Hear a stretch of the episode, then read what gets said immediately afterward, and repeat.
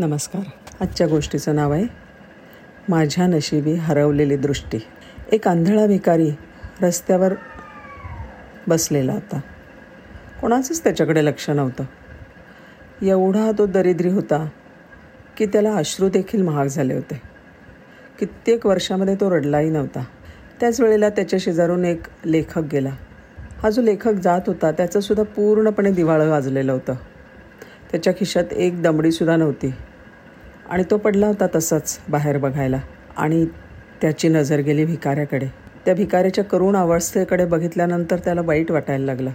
त्याच्याकडे शेजारी एक पाटी ठेवलेली होती आणि दोन तीन खडी ठेवलेले होते. लेखक गेला भिकाऱ्याकडे आणि म्हणाला मित्रा मी एक लेखक आहे. माझ्याकडे खरं तर एक पैसासुद्धा नाही तुला द्यायला. पण एक कला बाकी नक्की आहे. ती म्हणजे माझी शब्दांची शक्ती. ती मी तुला नक्की देऊ शकतो. तुझ्या पाठीवर मी काहीतरी लिहू का? आहे का तुझी परवानगी त्याच्यासाठी? भिकारी म्हणला साहेब अहो माझ्याशी कुणी बोलतसुद्धा नाहीत. मी एक गरीब आंधळा भिकारी आहे. तुम्हाला ह्या पाटीचं जे काही ठीक वाटतंय ते करा. जे पाहिजे ते लिहा. लेखकाने पाटी घेतली आणि त्याच्यावर काहीतरी लिहिलं. तो निघून गेला. आणि गेल्यानंतर भिकाऱ्याच्या लक्षात या यायला लागलं की जाणाऱ्या येणाऱ्यांपैकी प्रत्येकजण त्याच्याजवळ थांबून त्याच्यापुढे पैसे टाकायला लागला. थोड्याच वेळात तिकडे पैशांची रास जमली. भिकारी बेचैन झाला. पैशांची रास वाढतच जाते एवढा तो अस्वस्थ झाला की पैसे टाकणाऱ्यांपैकी एका माणसाचा त्यांनी हात पकडला आणि म्हणाला साहेब माफ करा. माफ करा मला तुमचा हात पकडल्याबद्दल. मी एक गरीब आंधळा भिकारी आहे.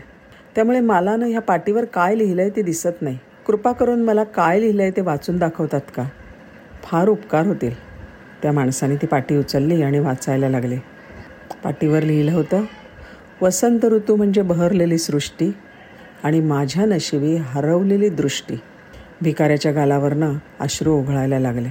गोष्ट इकडे संपली पण आपण बघूया आयुष्य खरं कोणी जास्त जाणलं? या ओळी लिहिणाऱ्या लेखकांनी? का पैसे टाकणाऱ्या लोकांनी?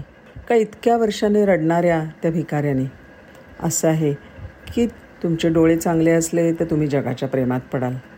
पण वाणी जर वाणी जर गोड असेल तर हे जग तुमच्या नक्की प्रेमात पडेल.